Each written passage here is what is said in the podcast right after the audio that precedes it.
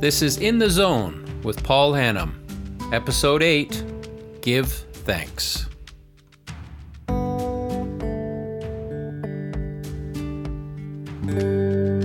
I want to start with a practice that I found very powerful and also very emotional. And I want you to take a deep breath, feel your feet on the floor, and really relax. Then shut your eyes and think about your parents. Picture them when they were young and think about how they met now think about the odds of them meeting, falling in love, and your mother giving birth to you. The chances of you being born at all are trillions to one against, yet you made it. Now I want you to say thank you to them. Thank you for giving you the gift of life.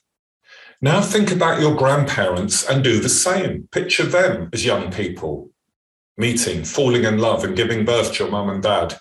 Thank them too now think of your great grandparents, then their parents, and the thousands of ancestors who survived and procreated to give you the gift of life today.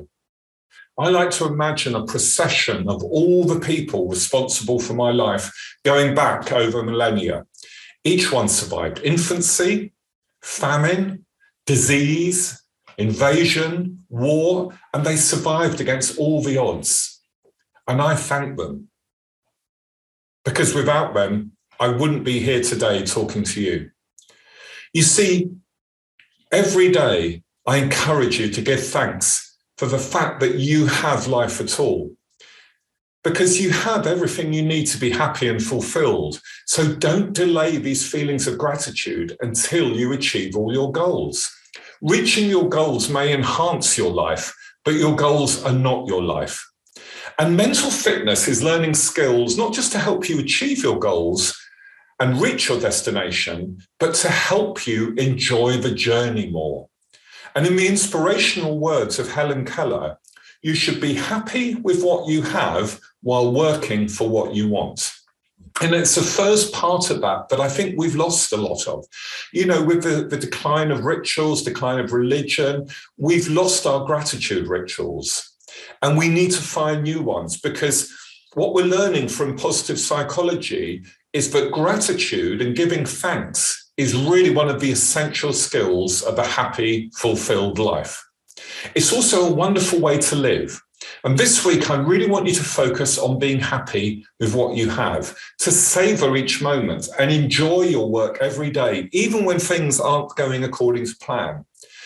Because why not try enjoying each moment as this is your life and you're never going to get these moments back? I've met many people who've achieved everything they wanted and they're still dissatisfied. They're still fixated on what's next and what they don't have rather than what they have. And this is a familiar story from ancient wisdom and modern psychology. Now, it's very hard to do this because we're fighting against all our conditioning, but has created this myth through marketing and advertising that happiness results from what we buy, from wealth, power, or celebrity, or the way we look. And that success is constantly achieving all our goals and acquiring everything we ever wanted. We're bombarded with thousands of messages every week about how buying this product or that product will make us happier or complete us but it's also affecting our mental health. And I'd like you to think about this radical thought. But what if you had everything you needed to be happy right now? What if you could be as positive and fulfilled now as the day when you get everything you want? You get that big client, your perfect partner, you reach your ideal weight, you buy that big house, you travel first class around the world. Well, what if you could have a first class life every day based on exactly what you have now? What if you could feel great wherever you are, whoever you're with, and whatever you're doing? You see, you can be happy now. Let me repeat this again. You do not need to wait any longer. You can be happy now. I promise you that there are people with almost nothing far less money than you, in far worse jobs than you, with less family, friends than you who are far, far happier than you. I know this from nearly 20 years of researching and writing about gratitude. And I know from working with many extremely wealthy clients and also some very poor people too. And I know it from my own personal experience.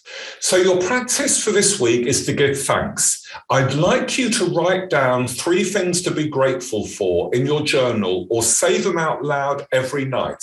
This is what I do every night with my partner. We read out what we've been grateful for the day. It's a wonderful way to end your day. And in your journal, write down, I am grateful for even the smallest things. It could be something big, like, uh, you know, exciting new addition to your family, or somebody recovering from an illness, or it could be a simple thing like today I wrote down, I heard a woodpecker for the first time this year. You know, it's noticing the small things that are all around us that can give us happiness. And once you've written down these things, and they should be really meaningful to you, I want you to look at them regularly. And when you look at the positives in your life, first thing after waking up, you get yourself on track for a positive day and you prevent yourself from ruminating on what's not right in your life and focus instead on what is right. It's your choice, but this week, please focus on the extraordinary gift of life that you already have.